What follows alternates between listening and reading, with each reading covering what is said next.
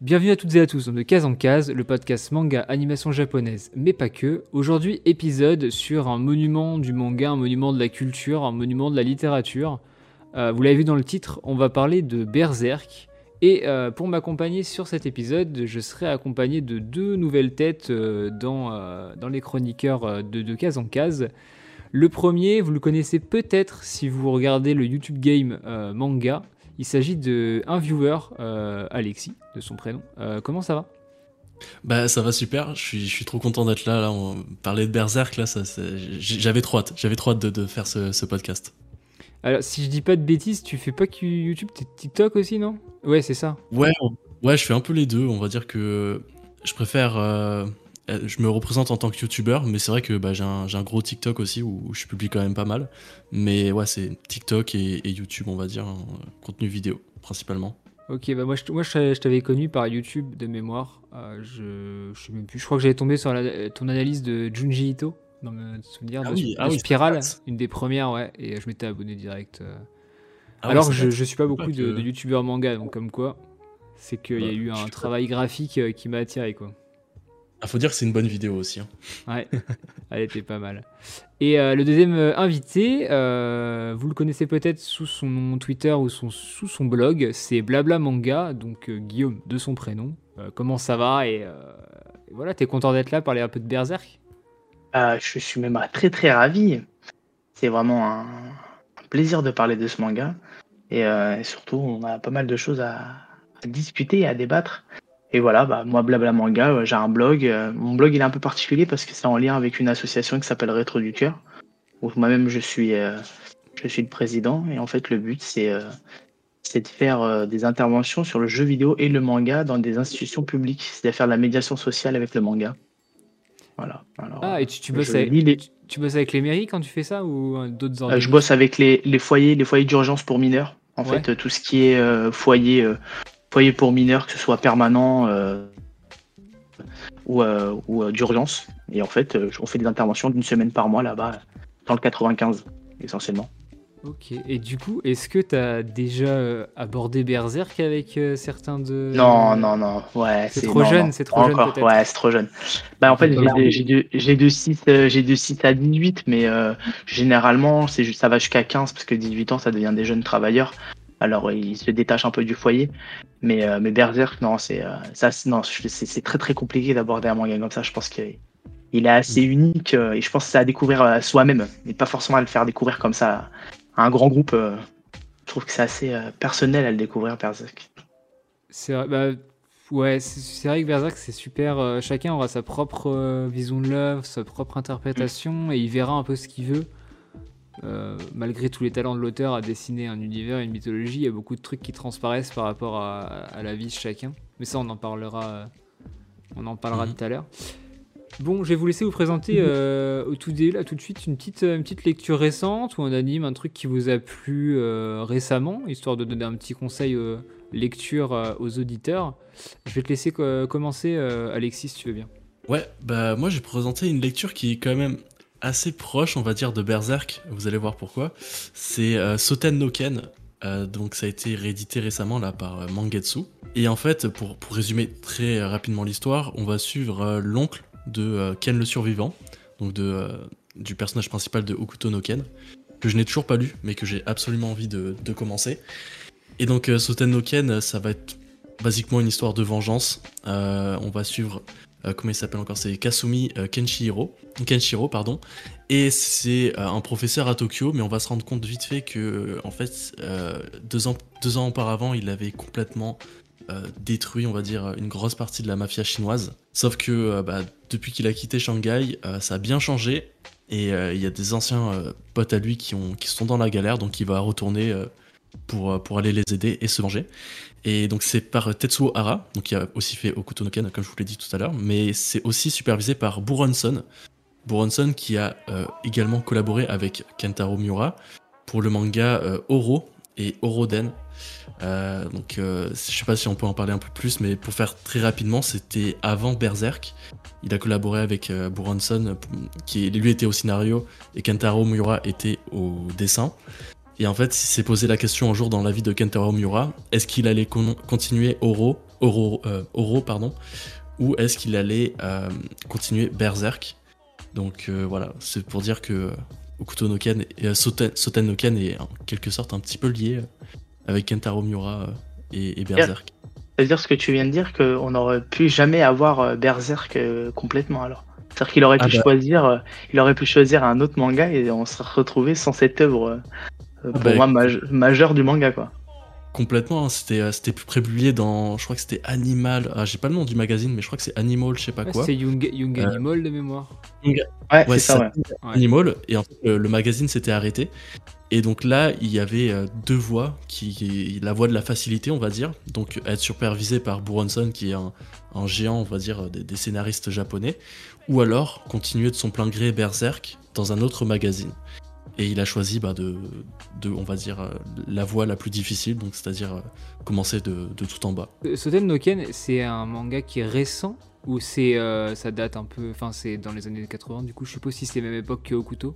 Ouais, il me, il me semble que c'est, euh, euh, ça a été publié après Okuto no Ken, Euh, donc c'est un peu plus récent. Je veux pas dire de bêtises, mais il me semble 90. que c'est dans les- 90-95 non? Non, c'est un peu plus récent, c'est euh, genre Ah ouais? 2000. Ouais, ouais, Ah ouais, je crois ok. que c'est Ah, je pensais que après. Ouais, ouais, mais je veux pas dire de bêtises, faudrait que je fasse euh, check la. La date, Et qui est, qui- euh, qui est, et qui est réédité par Mangetsu, c'est ça C'est ça, c'est bah moi je l'ai découvert avec cette réédition qui est vraiment, enfin j'ai le manga devant moi, la couverture, les coloris sont magnifiques vraiment, et, et je suis vraiment tombé un peu amoureux du, euh, du manga, je, le- je le trouve trop trop bien, les, les dessins sont vraiment magnifiques. J'ai découvert, le- ouais c'est ça, j'ai découvert le, le talent, le, le mangaka Tetsuo Hara avec Keiji aussi par Ah, il est par- génial celui-là. et ouais, j'ai- je suis tombé totalement amoureux et c'est pour ça que j'ai trop envie de, de suivre euh, Okuto no Ken là. Ouais, moi j'avais lu Okuto no Ken quand j'étais plus jeune à la médiathèque. Alors j'en ai un souvenir très vague, hein. mais euh, ça m'avait ça m'avait bien plu, j'avoue. Après le délire un peu Mad Max, je pense que j'étais trop jeune à l'époque pour vraiment rentrer dedans. J'avais dû Ouais. lire les, les 10 premiers tomes euh, en format euh, en petit format. Parce que maintenant c'est des formats doubles. Je crois que Pika, non c'est- Pika ou c'est non c'est Pika, je crois qu'il les a C'est réédités. casé. Casé en grand casé, format, en format ouais, doré là. C'est ça, ils, ils ont fait aussi dans, dans la même lignée, ils ont fait Ikigami et euh, Ouais. Rainbow dans la Mm. même euh, collection, qui sont aussi incroyables. Ouais, Et j'ai bien regardé, ouais, ça a été. Euh, Soten ça a commencé en 2001 et ça a été terminé en 2010. Donc ouais, c'est assez récent en réalité. Bah ça marche, donc euh, lisez Soken- Soten no Ken pardon, chez Mangetsu. Euh, moi je l'ai pas, alors personnellement je l'ai pas lu, mais je vois passer souvent les, les mecs sur Twitter qui, qui mettent leurs photos, même euh, la chaîne de Mangetsu, hein, Sullivan Rouault qui est devenu un peu une personnalité du, du monde du manga et du comics. Enfin, il a réussi à personnifier une marque. C'est euh, c'est la tête qu'on met sur, sur pas mal de, de produits euh, en France du manga, euh, là où d'autres marques n'ont pas trop voulu le faire. Donc euh, c'est vrai que ouais, Sotenoken et Keiji notamment, on en a pas mal entendu par- parler récemment, il y a des- d'excellents retours. Euh, Ok, Ke- Keiji a eu, du, a eu du mal à percer, euh, à percer dans les années. euh, il avait bien, bien réussi euh, dans les années 90, je crois, ou 2000, pareil, juste avant, mais, euh, mais ça n'a pas, ça a pas été plus marqué que ça. Et je trouve que le retour, euh, Sullivan a bien trouvé. euh, je trouve qu'il a eu le nez euh, fin. ah Parce bah, que. même, même en- Ito, hein. Ito euh, Ouais, il a ouais. eu le nez fin parce que Bah, il y avait une grosse hâte, Moi, je pense, euh, Junji Ito, tout le monde, enfin, il y avait une grosse communauté qui attendait vraiment des rééditions, euh, même on- Bah, les rééditions bah, parce de. Ouais, parce que l'horreur a pris une, une place dans, le, dans la culture en général qui euh, Oui. n'y avait pas il y a quelques années en arrière. Je pense que l'horreur maintenant a pris vraiment une place que, partout, que ce soit dans le cinéma, dans la lecture, dans la littérature et maintenant dans le manga qui, qui est euh, folle et, et le manga japonais. euh, il y a tellement à découvrir, euh, nous ici en France, euh, il y a tellement de choses là-bas qui est jamais sorti ici, qui mériteraient tellement qu'on s'y attarde. C'est vraiment un- là, il y a de quoi faire, il y a de quoi de éditer, mais vraiment des, des choses incroyables. Quoi. Hum, Passons à ta lecture, euh, si tu veux bien, euh, Oui. Guillaume. Euh, tu- alors, tu vas Euh, nous parler, toi, de Kowloon ou Kowloon, générique Ouais, on va romance. dire Kowloon. Voilà, c'est ça, Kowloon générique romance. Alors, euh, une lecture, euh, pourquoi je vous parlais de ce manga-là Parce que, je sais- on va dire, je suis pas adepte de, forcément de ce type de lecture. Euh, mais, euh, mais en fait, pourquoi je me suis attardé? Parce que l'histoire est intéressante par rapport surtout, déjà, à Kowloon, qu'est-ce que c'est? Et déjà, parce que c'est euh, c'est un- une ville dans une ville, en fait, en, Chine. Si, si vous connaissez un peu l'histoire, c'était un, un immeuble gigantesque qui, qui en fait qui abritait des gens à l'intérieur qui était eux-mêmes, en fait, c'était une ville vraiment à l'intérieur. Il y avait tout, tout, tout. C'était un blocus, si vous voulez, énorme et qui a existé en fait. Et en fait, c'était vraiment euh, une ville dans une ville. Il y avait à peu près, euh, je ne me rappelle plus vraiment des chiffres, entre 1000 et 10 000 personnes à l'intérieur de ce bâtiment, tellement il était énorme. Et, et en fait, bah, ils ont repris, ils ont repris ce, ce, contexte-là avec une, une, romance entre, entre deux personnes, ces deux agents immobiliers qui, qui, qui vont euh, faire des, visites d'appartements, bah voilà, dans, ce, dans, ce, dans cette ambiance très particulière. Et en fait, on le ressent bien, cette ambiance un peu, euh, un peu, euh, ça fait un peu une ambiance un peu cyberpunk. Il y a des néons un peu partout. On ressent un peu ce truc un peu crade, mais en même temps féerique. C'est un peu bizarre. Et, euh, je trouve euh, je trouve la patte de la de, la mangaka qui, est géniale alors je me rappelle plus du nom hein, je suis désolé je l'ai pas retenu mais voilà c'est il y a une romance d'un côté il y a, y, a, un peu de mystère parce que euh, ils ont mis un peu de, de science-fiction si je peux dire euh, de, technologie derrière avec deux personnages qui arrivent. Il y a pour l'instant trois tomes et c'est vraiment très intéressant. Je trouve le mélange bien fait. C'est en même temps doux en même temps euh, drôle. Euh, on s'attache très rapidement aux deux personnages et, moi qui n'ai pas forcément l'habitude à ce type de lecture là, bah ça, c'est un moment de douceur pour moi. Alors en tout cas, je voulais le partager avec tout le monde. Tu l'as lu, Alexis, ou pas toi, Kowloon? Je l'ai vu passer très rapidement dans une vidéo dernièrement où une vidéo qui parlait à peu près des, de la place de la, flamme, de la femme dans les, dans les œuvres et tout ça, et qui vantait justement les mérites du, fait que ben il y avait des super bonnes valeurs à travers ce manga et, et ben, le fait aussi que ça soit fait bah, soit dessiné et écrit par une mangaka, j'imagine. Oui, ça doit rajouter quelque chose d'intéressant. Et en plus, elle est, elle est mise en avant euh, par, euh, par, euh, par le festival d'Angoulême aussi. Oui. elle, a fait, elle, a fait, des affiches, etc. Elle est mise en avant. Non, mais c'est.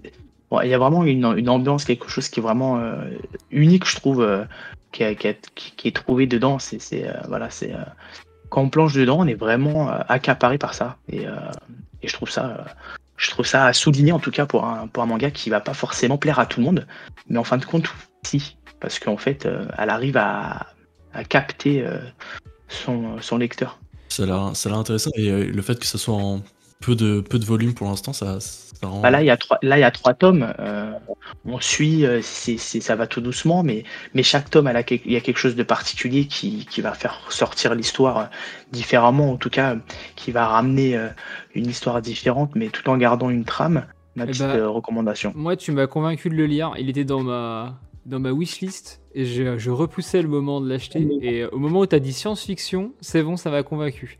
Alors, je, je sais pas si, je sais pas si c'est beaucoup. Il... Me dis pas. Euh, non, il n'y en a pas beaucoup. Euh... Non, mais je te le dis, je te le dis. En fait, c'est non, je préfère le dire parce qu'il n'y a, a, pas vraiment de science. Quand je dis la science-fiction, il y a, il y a beaucoup de technologie. À un moment donné, il va, il va y avoir des, des moments, des passages où, où tu vas voir que le monde a évolué entre parenthèses. C'est pas le nôtre il est beaucoup mm. plus évolué et, euh, et en fait il y aura euh, il sera lié avec une entreprise euh, médicale etc où il y a on va avoir des un peu de technologie etc mais en fait c'est ça qui est marrant c'est qu'il y a un contraste entre ça et, euh, et le côté très euh, bah euh, comme je t'ai dit sale des appartements délabrés parce que bah en fait bah, dans cette dans cette ville immense mais en fait c'est un bâtiment immense bah, c'était pas très très propre, c'était pas très très, euh, c'était un peu lugubre, etc. quoi. Mais ils arrivent à le, à le rendre euh, limite euh, féerique, quoi, limite envie de vivre, quoi. Mais en fait non, il, il fait humide, il fait chaud, il est, c'est pas agréable, quoi. C'est euh, voilà. Donc Column générique romance chez euh, Kana en trois tomes. On va passer à Mar Marocco et moi ça sera un anime. Euh, alors je me suis pas trop creusé la tête parce que je veux en parler. Je pense que je ferai un épisode dédié. C'est Ranking of King. je crois qu'un viewers tu regardes. Oui, Ranking of Kings, c'est trop bien. Trop bien, il faut le dire, c'est incroyable. C'est euh, l'histoire de, de, Boji, qui est un prince euh, sourd et muet? Oui, c'est ça. Oui. Qui, euh, qui du coup va devait hériter du, du trône, mais qui, euh, qui n'héritera pas du trône. C'est son frère qui va, qui va l'avoir. Et il va devenir ami avec une, une ombre, enfin une espèce de petit personnage en forme d'ombre, et devoir essayer de déjouer les, les, coups montés qui se trament derrière, derrière le, la gouvernance du pays, euh, le, tout, ce délire euh, un peu royal, un peu à la Game of Thrones. Et euh, j'ai pas précisé, mais y a le titre du manga vient du fait que les, rois font une espèce de, tournoi, de concours pour avoir un classement. Et en fait, bah, le but ça va être de, de terminer premier Et je crois que le roi boss, donc le père de Boji, il est septième au classement au début. J'ai plus le chiffre, mais je crois qu'il est quand même pas mal haut en vrai. Ouais. C'est un des, des meilleurs. Dans ma mémoire, il est septième et c'est euh, c'est une claque. C'est vraiment, c'est trop bien. C'est plein de bons sentiments. Euh, Boji, c'est un personnage, c'est impossible de le détester. Il est ouf ce personnage. Et pourtant, il n'y a rien. C'est c'est vraiment un exemple, euh, Ranking of King, de comment faire beaucoup avec rien. C'est c'est très très simple. La- L'animation est très simple, les caractères design sont très simples. Même, j'ai regardé un petit peu euh, le, manga parce que bah, c'est issu d'un manga à la base. Et le manga, tu vois, les dessins sont très, euh, tu sais, c'est très enfantin. C'est vraiment pas, on n'est pas sur du Kentaro Miura là. C'est vraiment très très simple. Et, des- et, ouais, l'histoire, comme tu dis aussi, elle est, c'est d'une simplicité tellement, tellement, euh, je sais pas, c'est- tellement efficace que vraiment, moi, j'ai adoré là. C'est en, ce- en ce moment, c'est en cours de diffusion. C'est la, la- la deuxième cour qui est, qui est diffusée. Et euh, moi, moi, je la regarde pas, j'attends que tout soit publié pour la regarder, mais j'ai trop hâte, je me retiens. Ah, moi, je regarde tous les, tous les jeudis, je suis au taquet. Et franchement, Moi, je- franchement je ça vais- quoi. Je vais euh, contraster parce que euh, moi, ça m'attire pas du tout. Alors, je vais vous expliquer pourquoi. Parce qu'en fait, je pense que c'est la DA qui m'attire pas. Alors, je pense qu'il faut que j'arrive à aller au-delà de, la, de cette DA, de cette euh, direction artistique proposée. Parce que je trouve qu'elle a quelque chose de particulier. hein, je trouve qu'elle est différente des autres animes qu'on peut voir. Mais je pense que de près, de prime abord, c'est où ça passe ou ça casse, je trouve. C'est-à-dire que les gens ils vont dire ah bah tiens ça m'intrigue je vais y aller le voir. Il y a d'autres qui vont dire ah pas du tout, c'est pas trop mon truc et je vais pas le faire. Mais c'est vrai que j'entends tellement parler euh, de cet anime euh, qui passe partout, même sur Twitter, c'est y a que ça. Que même Euh. vous là, votre, discussion, ça m'a donné envie, ça m'intrigue et je vais. Non, c'est vraiment m'y bien. attarder. Mais j'avais le même avis que toi. Moi, j'étais pas, euh, je regarde pas beaucoup d'animes. C'est-à-dire que pour qu'un anime euh, me tienne, il faut vraiment que ça soit bon. Enfin, que moi, en tout cas, dans mon référentiel, ça soit bon. Et, Ouais, euh, et là, pour le coup, Ranking of King, j'étais, je voyais les, les images passer aussi. je crois que j'ai commencé, ça devait être l'épisode 8 ou 9. Donc, j'ai pas commencé au début. Et à force de voir les gens en faire une espèce de, de propagande, je me suis laissé tenter. J'ai lancé les deux premiers. Donc, pas juste le premier. Je me suis dit, je me- je m'en fais deux à la suite, histoire de me faire un avis. Et euh, subjugué. c'était le mot. C'est, en fait, il y a, au niveau structure narrative, ça fait un peu comme, euh, comme Promise de Neverland, où tu as des mystères euh, partout, et en fait, ils vont être résolus assez rapidement, mais ils te tiennent assez en haleine pour créer des nouveaux mystères et en fait te, donner envie de continuer à voir la série. Et en plus de ça, tu- du coup, tu vas t'attacher au personnage et, euh, et franchement, c'est trop bien. Bon bah je, je le mets, euh, je, je mets- je me mets une petite, euh, une petite croix pour le, pour le voir alors. Ah oui, il faut, il faut, il faut- franchement, il faut le regarder, il faut pas se laisser, euh, comment dire, influencer par la, les caractères design qui au premier abord ont l'air un peu enfantins. Mais Moi, en fait, c'était même pas les, c'était même pas le- l'enfantin qui me dérangeait. hein. C'est vraiment, il je trouve qu'il il a, une- il y a une particulière vraiment, tu vois. Comme tu disais, peut-être le côté très simpliste, euh, où, euh, où, tu vois, c'est des traits, euh, des traits, ouais, les visages très ronds entre parenthèses, tu vois, où limite à très très peu de détails. Mais en fait, ça m'avait pas plus, euh, tu vois, euh, capté l'attention. Je lui dis bon bah ouais. euh, Ouais, cool. euh, bon, bah, c'est pas trop mon truc, quoi. Mais c'est vrai que là, je vois tellement de personnes me dire non, mais si, si, faut, faut, faut passer euh, outre ça. Il faut, faut le regarder, mais euh, ça m'attire bien maintenant. Je vous propose qu'on, après ces petits avis, qu'on passe euh, maintenant à Berserk, le gros, le gros du sujet. Euh. Bon, alors il y a beaucoup à dire sur Berserk. Pour ceux qui nous écoutent, sachez qu'il n'y aura pas de spoil tout de suite sur Berserk. On va en parler de notre avis, ce qu'on en pense, euh, essayer de, de tourner un peu des, autour des, des influences de l'œuvre notamment, sans spoiler euh, même des éléments euh, mineurs. Je pense pas qu'on, à part euh, certains peut-être monstres ou certains bestiaires, mais honnêtement, c'est de la dark fantasy. Inconsciemment, vous en avez déjà, vu- forcément, que ça soit dans un autre bouquin, un film ou quoi. Et il y aura une partie spoiler plus tard, mais évidemment, je vous préviendrai. Et dans la description, il y aura un petit timecode pour passer à la partie spoiler. Sachant que la partie spoiler, c'est ce qui vous intéresse, on va essayer de parler de notre avis sur les trois persos principaux, donc qui sont Guts, Griffiths et Casca, et de parler un peu de la mythologie euh, de Berserk et des influences euh, un peu plus en détail. Voilà, bon. Qui a envie de, Enfin, je veux dire, qui a envie de commencer Euh, Comment est-ce que vous avez connu Berserk? On va commencer par, par toi, Guillaume.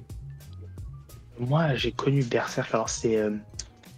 Euh, euh, en fait, euh, mon, frère est, un lecteur aussi de, de manga il y a, Alors beaucoup moins que moi maintenant, mais, mais en fait, lui, il avait commencé aussi dans sa tendre jeunesse, même son adolescence. On a 11 ans de différence, en fait, pour vous dire vrai. Et lui, il était pile poil dans la fleur de l'âge pour lire Berserk à ce moment-là. Et moi, pas du tout. Voilà. Et en fait, un jour, je tombe sur un de ses mangas. Et j'ai fait aïe, waouh, euh, non, je crois que c'est pas pour moi ça, pas tout de suite. Et j'ai été euh, assez, euh, bah, je suis pas choqué, mais bon, j'ai remarqué que c'était pas pour moi à cet âge-là. Et en fait, bah, je l'ai un peu, un peu mis de côté, ce qui était normal. Et en fait, je l'ai redécouvert assez tardivement. parce qu'en fait, étant fan moi de jeux vidéo en termes de Final Fantasy, et c'est vrai que la, la, dark fantasy, etc., tout ce qui est médiéval euh, m'avait beaucoup attiré. Euh, et en fait, bah, je me suis replongé dans cette expérience qui est quand même assez unique et, euh, j'ai tout, de suite accroché. Et, et puis voilà, c'est là après que j'ai continué. Hein. C'était où j'avais à peu près, une, bah là j'en ai 33, j'avais à peu près une vingtaine d'années quoi. Alexis, comment t'as, est-ce que tu as connu Berserk de la même façon ou toi c'est totalement autre? Alors je pourrais pas dire la première fois que j'ai entendu parler de Berserk, vraiment je m'en souviens vraiment pas. Mais moi en fait c'était, je, me rappelle de la date parce que j'étais parti en vacances, c'était en 2015, donc j'avais 18 ans à, cette époque. Et euh, je, me, cherchais un manga euh, à télécharger en scan, hein, je, voilà, je, me confesse aujourd'hui. Euh, un manga téléchargé pour mettre sur ma tablette, hein, histoire de pas se, se, trimballer avec plein de mangas. Et je me suis dit, bon, c'est peut-être le moment de commencer Berserk, parce que tout le monde en dit du bien. Vraiment, enfin, j'ai jamais entendu quelqu'un dire que ouais, Berserk, euh, c'est moyen. Je me suis dit, ok, je télécharge Berserk. Donc à l'époque, ça, je pense que ça s'arrêtait un peu avant l'arc euh, euh, Fantasia, qui s'appelle ça. Ouais, c'est ça, c'est le dernier. C'est ça, ouais. Et donc j'avais enchaîné toutes mes lectures, enfin tous les chapitres de, du premier arc au dernier, et j'avais été choqué. Genre, c'est c'est la première fois que j'avais lu un manga qui m'avait autant stimulé. Il y avait tellement de choses. Et encore, je, les lisais euh, en scan sur une tablette, euh, dans la voiture ou c'était tard le soir. Donc j'étais pas vraiment dans une, des conditions de lecture optimales. Mais pourtant, ça m'avait traumatisé, hein, notamment euh, l'arc de l'éclipse où vraiment je, je retrouverai jamais autant de, de, je sais pas, de, je, je, retrouverai jamais quelque chose d'aussi fort, je pense, dans, dans les mangas. Et, ouais, c'était beaucoup trop bien. J'avais adoré l'œuvre. Et, après, bah, je j'avais pas lu la suite. Et la suite, je l'ai lu on va dire beaucoup plus récemment, là, quand, j'ai racheté les tomes en, physique, tant de me faire pardonner. Donc euh, je les ai rachetés en physique et j'ai lu euh, tout Berserk un peu plus récemment. Donc euh, voilà. moi, bah, c'est à peu près comme vous. Hein. J'étais trop jeune pour lire à l'époque. Je les voyais passer quand j'étais au collège, donc il y a maintenant 10 ans, 15 ans, quelque chose comme ça. Et, non, j'étais trop jeune. on m'avait dit, j'avais feuilleté vite fait, mais ça m'avait l'air un peu trop violent, etc. Du coup, j'avais laissé tomber. Et c'est seulement il y a trois ans à peu près que euh, mon, ancien coloc, euh, était fan de Berserk, genre euh, un truc de ouf, et il m'a forcé à lire les sept premiers tomes, je crois. Et moi, j'ai pas eu le coup de cœur comme vous dès le début. il m'a fallu au moins 6-7 tomes avant de rentrer dedans. Par contre, à partir du moment où j'ai lu le. Je crois que c'est le septième. c'est le tome où Guts va se retrouver avec un autre personnage tout seul après une, chute dans une rivière. Mm. ouais, je vois. Voilà. Et ben, c'est marrant, c'est marrant que tu dis ça parce qu'il y a beaucoup de personnes comme toi, énormément, qui ont eu du mal à, qui ont du mal à adhérer. Euh, surtout les, les, trois premiers tomes ont été très compliqués pour certains. Surtout, ah euh, tu vois, c'est l'arc, l'arc, c'est l'arc du guerrier noir là. C'est, mm. C'est, il met vraiment les éléments euh, de l'univers, mais c'est, ça a été très compliqué pour certains. Ils ont même décroché. J'ai eu des potes qui m'ont dit mais c'est quoi ce truc? On comprend à limite rien. Il n'y a pas d'explication. C'est en fait très très euh, et, c'est après, à peu près, comme tu dis, au 7, 8, 9 que, que ça décolle pour certains, en fait. Bah, on, peut, on peut même le dire sans, sans trop spoiler, c'est que les, les, trois premiers tomes de Berserk, euh, on va suivre Guts dans son état de maturité, euh, dans, dans sa vie quotidienne galérien, en fait. Ouais, bien sûr. Il a, il a, on sait juste qu'il a une quête, c'est se venger. On sait pas pourquoi, on sait pas vraiment de qui. Et, euh, et, en fait, voilà, on va, on va suivre ce, guerrier très sombre qui est vraiment antipathique hein, quand on regarde. Ah, bien sûr. Euh, lors des méthodes, il est très antipathique. Et on va le suivre dans son, son quotidien de, de dans, dans, un environnement dark fantasy. Mais c'est après, euh, justement, on en parlait tout à l'heure, quand le Young Animal s'est arrêté et que ça a été repris dans un autre magazine, euh, où c'est à la moment, au moment de, de cette reprise qu'il a, il a commencé l'arc de euh, c'est euh, l'âge d'or. Ouais. C'est ça. Ouais, c'est l'âge d'or. ouais. Et c'est, je pense que c'est à partir de cet arc qu'on pourrait considérer que Berserk, euh, enfin pour moi c'est le début de Berserk, c'est à cet arc-là. L'arc Ouais, d'avant c'est- c'était C'est 3, C'est- du 3 au 14 quoi, à peu près, mais, mais, hum, mais c'est ce que tu dis est totalement vrai. Je pense que les trois premiers, c'est limite un long prologue. euh, euh, c'est un très très long prologue pour, euh, pour, euh, pour amorcer après derrière euh, un univers très riche. mais, mais je trouve que c'est autant intelligent de la part de Miura, autant euh, ça peut être limite l'inverse, hyper déroutant. Mais euh, C'était complètement involontaire de sa part. hein. C'était en fait quand il a lancé Berserk, il n'avait pas vraiment d'idée de scénario fixe. Il, il dessinait au cours du temps. Il avait peut-être un fil conducteur, mais il n'avait pas vraiment toute l'histoire en tête. Et c'est vraiment à partir de, de, de, l'âge d'or qu'il y a une sorte de remise en question où vraiment il s'est dit je peux pas dessiner au jour le jour. Il faut vraiment que j'ai une histoire de A à Z qui se tienne. Et, ça se ressent tout de suite. hein. Tu le vois, tu le vois, c'est beaucoup mieux euh, scénarisé. c'est- beaucoup plus intéressant à lire, je trouve. Et, et on comprend un peu mieux euh, Guts, notamment qu'au début on pouvait ne pas trop comprendre ou, on pouvait carrément ne pas l'aimer. Mais c'est de mémoire, c'est le magazine qui lui a mis un coup de pression, parce qu'en fait c'était Young Animals l'ancien, qui a été racheté, qui s'appelle Young Animals Plus maintenant, qui lui avait dit euh, soit tu, si tu veux continuer Berserk avec nous, tu recommences, euh, tu, tu crées une vraie histoire, soit tu, tu euh, commences un autre manga, mais on veut pas de, on veut pas de Berserk. Et comme il était sous contrat, il a, il a eu les couilles de dire ok. Je, je reprends Berserk Ah, euh, à zéro entre guillemets et c'est le top Ouais. 4. Non, mais c'est surtout que c'est incroyable de se dire ça, c'est que hum, c'est que le mec, il avait euh, déjà, je pense, des idées en tête, mais c'est que grâce à une pression, on va dire, euh, dire bah voilà, ton prochain tome là, là dans, dans, deux semaines là, faut que tu me, faut que tu, réfléchisses, tu réfléchisses à un univers. euh, En fait, c'est là qu'on voit que le travail qu'il a fourni est quand même exponentiel. Ou, ou pour, moi, c'est vraiment quelqu'un qui qui, avait déjà tout prévu à l'avance, c'est pas possible, tu vois. Parce que comme on a dit au début, il a quand même fait trois tomes comme ça. Euh, on va pas dire la va-vite, mais bon tiens, je vais, euh, je vais faire un, peu comme je le pense, comme je le vois. Et là, se dire, euh, je te sors le meilleur arc direct après, c'est quand même du génie, on peut dire ça comme ça. Je sais même pas comment on peut le dire, mais, mais, euh, mais c'est quand même assez impressionnant. Je crois qu'il n'y a pas beaucoup de mangaka qui, a pu, qui, a- qui aurait pu faire ça euh, et sortir ça avec une grande qualité, quoi. Est-ce que, euh, alors ça va être dur sans spoiler, mais votre, est-ce que l'âge d'or, à vous deux, c'est votre arc préféré de Berserk? Euh, Alexis Euh, pour commencer. Bah, je pense que je pense que oui. Je pense que oui, mais je dois dire qu'on a souvent on a souvent euh, tendance à parler euh, à mettre en avant l'arc de l'âge d'or. Mais je dois dire que Fantasia, pour moi, c'est un arc que je trouve incroyable aussi. Euh, surtout pour son, début, on va dire. Euh, que, je vais pas trop raconter pour pas spoiler. Mais voilà, ça, commence, on va dire, à partir du tome 34. Et le tome 34, il y a une succession de, planches, d'environnements, sont tellement incroyables. Après, c'est ma lecture un peu plus récente de Berserk. Mais je trouve qu'on a tendance à trop mettre en avant l'âge euh, l'âge d'or. Et alors, ce qui a, alors que ce qu'il y a après est, est incroyable aussi. Mais je dois dire quand même que rien n'est au niveau de l'âge d'or quand même. Notamment par sa conclusion. Qui est... euh, Et, euh, ouais, mais t'as pas, tu n'as pas tort en disant ça, mais surtout, je pense que c'est, c'est le- le- la- l'habitude qu'on a à force de, que ce soit dans le manga ou dans d'autres œuvres qu'on adore, c'est qu'on va souvent retenir quelque chose qu'on va avoir comme un souvenir, quelque chose de très ancré en nous.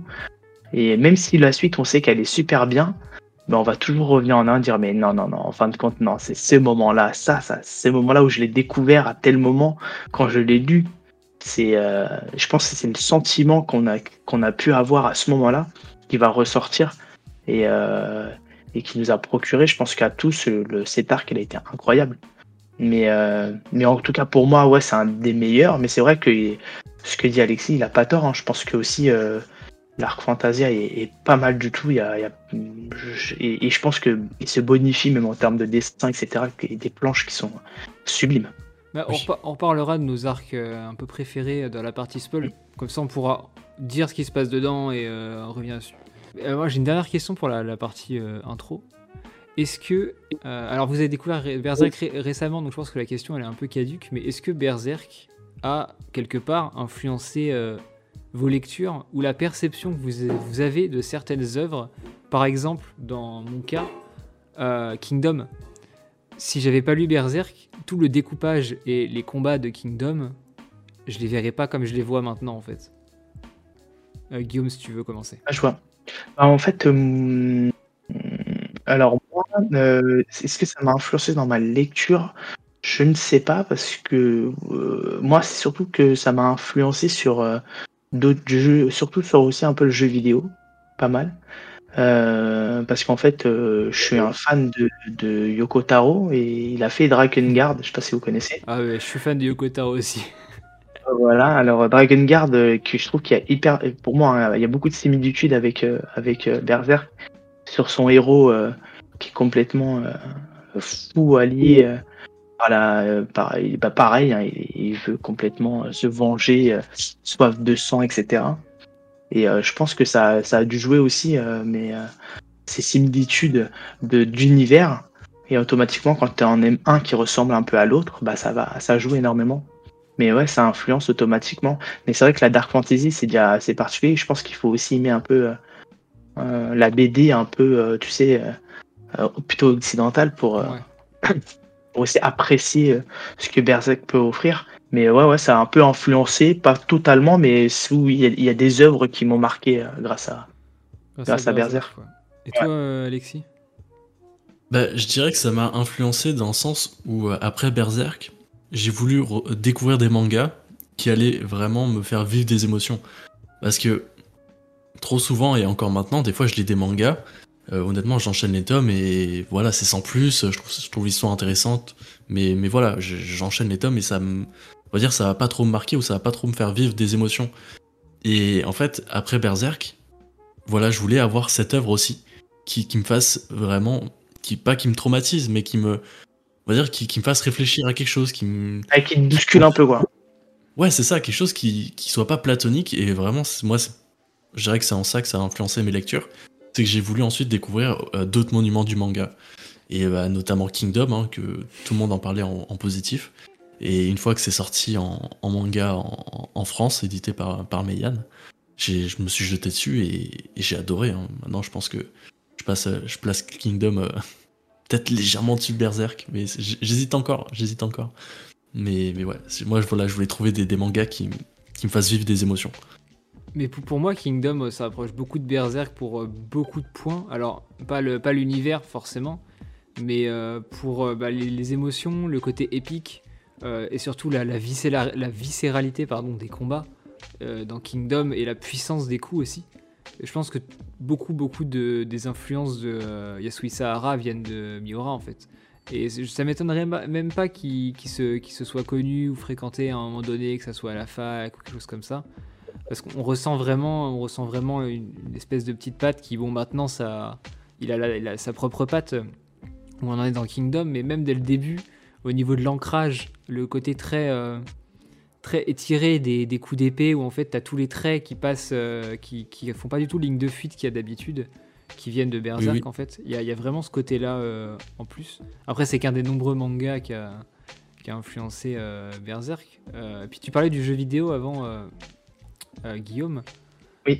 Est-ce qu'il faut parler de From Software Est-ce qu'on a envie Euh, de rentrer là- là-dedans Alors, euh, oui, mais totalement. En fait, c'est. Mais oui, Bon. mais si, si- si- si on sait pas que c'est inspiré, c'est que les gens, ils ont pas compris. Si, c'est. C'est euh, euh, étrangement lié, c'est complètement lié, c'est euh, c'est complètement dedans. Ils auraient dû même limite l'appeler Berserk, quoi, j'ai envie de te dire. Euh, C'est. Euh, Pour moi, c'est. Non, non, c'est euh, incroyable. euh, C'est l'univers. euh, En fait, il, il est. il je sais pas comment t'expliquer ça, mais c'est quand même assez troublant comment euh, euh, je trouve qu'il y a des similitudes sur, ça, sur beaucoup points, surtout sur l'univers. Euh, et euh, et, et c'est dommage qu'on n'ait pas eu un vrai jeu vidéo qui Berserk qui, qui, qui, qui méritait de ce nom comme un, comme un Dark Souls ou quoi que ce soit. Ah, je disais, on, on en rêve tous hein, d'un jeu Berserk Ah ouais. qui soit Mais de- d'un niveau de qualité à- d'un Dark Souls, mais, mais en, en quelque sorte, on, on peut se faire notre propre build Berserk hein, dans, dans Dark Souls. hein, donc, oui, ouais, C'est vrai. mais bon, ce sera jamais pareil. Mais euh, pour moi, Dar- Dark Souls, c'est vraiment c'est euh, Berserk, mais 500 ans avant Guts. C'est soit, le, soit le passé très lointain, soit le futur très lointain de Berserk. Mais, Ouais. euh, un préquel quoi. Un préquel. ah euh, ouais, totalement, totalement. Tout le délire du, du feu sacré et tout. Enfin, on Mm. le retrouve dans la religion euh, de, de Farnèse notamment, qui est un personnage euh, qui Ouais. arrive à peu près au milieu, je pense, de Berserk. Euh, Mm. Oui. tout- toute cette église qui, qui a pour, pour Dieu ouais, le, le feu sacré, je crois, de mémoire. Les- enfin, je sais plus c'est quoi le nom, mais c'est un peu. Me semble. c'est- Dans ce délire-là, c'est la même chose que, que Dark Souls avec les croyances des, euh, des prêtres. Enfin, c'est tout est lié. Et euh, je sais pas si vous avez vu, mais Elden Ring qui sort euh, là dans Oui. deux semaines au moment où on enregistre. Euh, le, ah, Trop hâte. ça va être trop bien. Et, et vous avez vu les influences ou pas de chaque mob d'Elden Ring par rapport à Dark Souls? Il y a un mec qui a fait un thread sur Twitter. Totalement, mais totalement. Déjà, Ah, euh, est-ce qu'on est dans la partie spoil ou pas là? Parce que Non, on, on se fait, on se fait encore 5 minutes de non-spoil et après on peut y aller. Là. Euh, je- bah, après, ça, ça spoil pas beaucoup, mais dans Elden Ring, on peut voir les, les- un certain arbre. Oui, oui, ouais. ouais. Ouais. C'est- Pour moi, c'est. Bon, après, dans Elden Ring, il y a l'air d'en avoir plusieurs, mais pour moi, c'est- totalement du berserk. Il y a aussi au niveau euh, de, de- de l'armure de, de- du personnage qu'on a vu. Mm. euh, je pense que ça a l'air d'être un personnage assez principal. Enfin, on le voit dans, dans la, dans, dans le, le premier trailer, qui a un, un casque en forme de d'aile. Enfin, c'est c'est assez particulier. C'est totalement tiré de berserk. Le bestiaire aussi, ça a l'air. Mm. enfin, c'est- c'est- ça, ça respire du berserk à fond, quoi.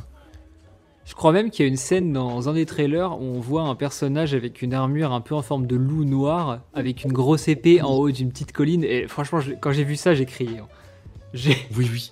C'était trop bien. C'est, Je me demande même si c'est même pas une- un hommage, quoi, limite.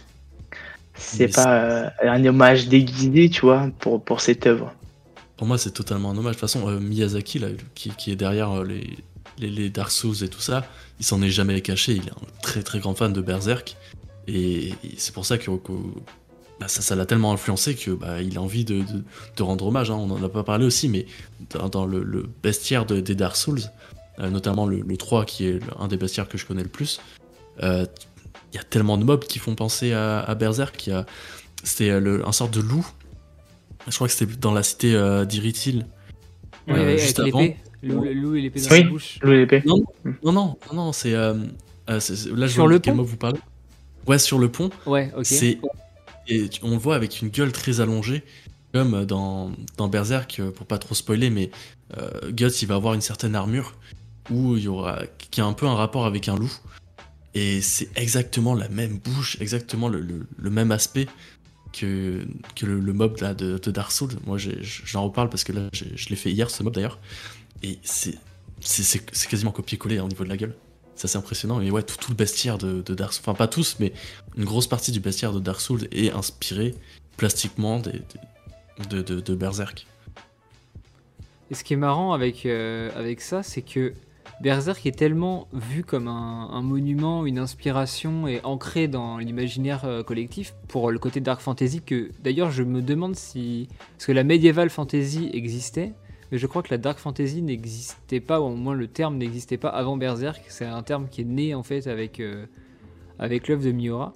Et en fait, euh, Dark Souls, on n'a jamais dit, moi j'ai jamais entendu personne dire que c'était du plagiat de Berserk à chaque fois c'est hommage ou inspiration et c'est vraiment pour montrer à quel point Berserk il est enfin c'est ancré dans la culture et jamais on va remettre en cause le fait que c'est euh, c'était lui le l'an zéro de, la dark fantasy en fait Après, je pense aussi c'est parce que les Dark Souls aussi a marqué, a marqué aussi euh, l'âme des joueurs en général. Franchement, euh, si Dark Souls était pourri, euh, t'inquiète pas qu'il y en aurait beaucoup qui disent ouais, bah, de toute façon, ils, euh, ont voulu s'inspirer de euh, Berserk, ils ont pas réussi. Tu vois, généralement quand une œuvre arrive à bah, à transcender, bah, de toute façon, Dark Souls a quand même a quand même une place dans le jeu vidéo qui, est assez importante maintenant. Mais je pense que ils ont bien vu que, l'hommage était était réel et, bien fait et en, en tout cas comment dire Oui, que c'était c'était sais pas comment dire. qualitatif, quoi. Ouais, voilà. Et en gros, tu t'as rien à dire quand c'est comme ça. Tu, tu, tu voilà, tu, tu as juste à dire bon, c'est cool. Et en plus, c'est on n'avait pas, on n'avait pas de jeu vidéo qui qui qui euh, transpirait cette euh, cet univers quoi. Et là, euh, c'est clairement ça. J'aurais une dernière question avant de passer à la partie spoil. Est-ce qu'on n'a Mhm. pas encore abordé la suite de Berserk, vu qu'on est tous au courant que Kentaro Miura est décédé il y a presque. Non, 8 mois, en juin dernier, si je dis pas de bêtises, avant, ouais, avant l'été. Est-ce que vous êtes pour ou contre le, le fait que. Enfin, par rapport à la fin là, de Berserk, parce que le tome 41 sera le dernier à sortir, à titre posthume. Et est-ce que vous pensez qu'il faut continuer Berserk? Alors, c'est dur à, je pense, à expliquer sans spoiler, parce qu'il y a des événements euh, dans le tome euh, voilà, qui sont assez importants pour le développement de l'histoire. Mais juste de manière générale, on va commencer par, euh, toi, Alexis. Tu penses quoi de, cette situation, en fait? Alors, je vais parler déjà en tant que euh, personne qui n'a pas lu le tome 41. Donc, euh, je peux peux pas savoir vraiment où l'histoire s'arrête. Donc, mais moi, je pense. Alors, ça, va dépendre de plusieurs choses. D'abord, si Kentaro Miura a laissé des traces écrites ou a déjà informé ses assistants, son éditeur de la fin de Berserk, si si- s'il a dit euh, que qu'est-ce qu'il voulait faire, là, ça pourrait être intéressant de, de voir comment adapter cette fin. Est-ce que ça va être un, les assistants qui vont, qui vont la dessiner Ou alors est-ce que ça va être juste une fin écrite, genre un, roman ou les notes de Kentaro Miura?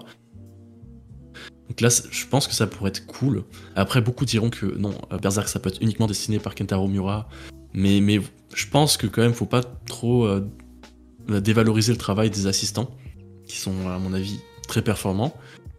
Donc moi, j'ai envie de dire que si on a des traces écrites, on sait, si les, éditeurs, les assistants savent ce qui se passe à la fin de Berserk, pourquoi pas Mais vraiment, pourquoi pas dans l'hypothèse où ils se sentent de le faire, pourquoi pas avoir une suite Par contre, s'il y a zéro trace écrite, zéro scénario euh, qui, ont été, qui a été dévoilé par euh, Miura, euh, là je pense qu'il faut, faut, faut rien faire. Faut, faut vraiment... Voilà, moi, moi si je veux une fin, c'est uniquement une fin qui a été euh, minimum écrite par Kentaro Miura. Mais, mais ouais, sinon, euh, sinon c'est c'est non. Et toi, euh, Guillaume? Je suis assez d'accord avec Alexis. Moi, c'est surtout qu'en fait, euh, si on regarde bien euh, euh, cette œuvre et surtout Miura, Miura a quand même assez travaillé assez seul, entre parenthèses, même s'il a eu des assistants, comme tu dis, Alexis. Mais c'est quand même une œuvre qui est quand même très solitaire. Une œuvre d'une vie, une œuvre sa vie, en fait. Et même dans Berserk, dans Berserk, il a quand même mis pas mal de d'éléments de sa vie, euh, de, avec des- les personnages, on en parlera peut-être plus tard, mais mais, Oui. euh, mais, euh, mais là, c'est quand même assez compliqué quand quelque chose est très, très euh, ancré dans ta vie personnelle. Et je trouve que là, on perd, on perd cette, ben, cet, cet élément crucial dans, de, de, de- du scénario qui est quand même celui-là qu'a créé en, euh, avec sa propre histoire.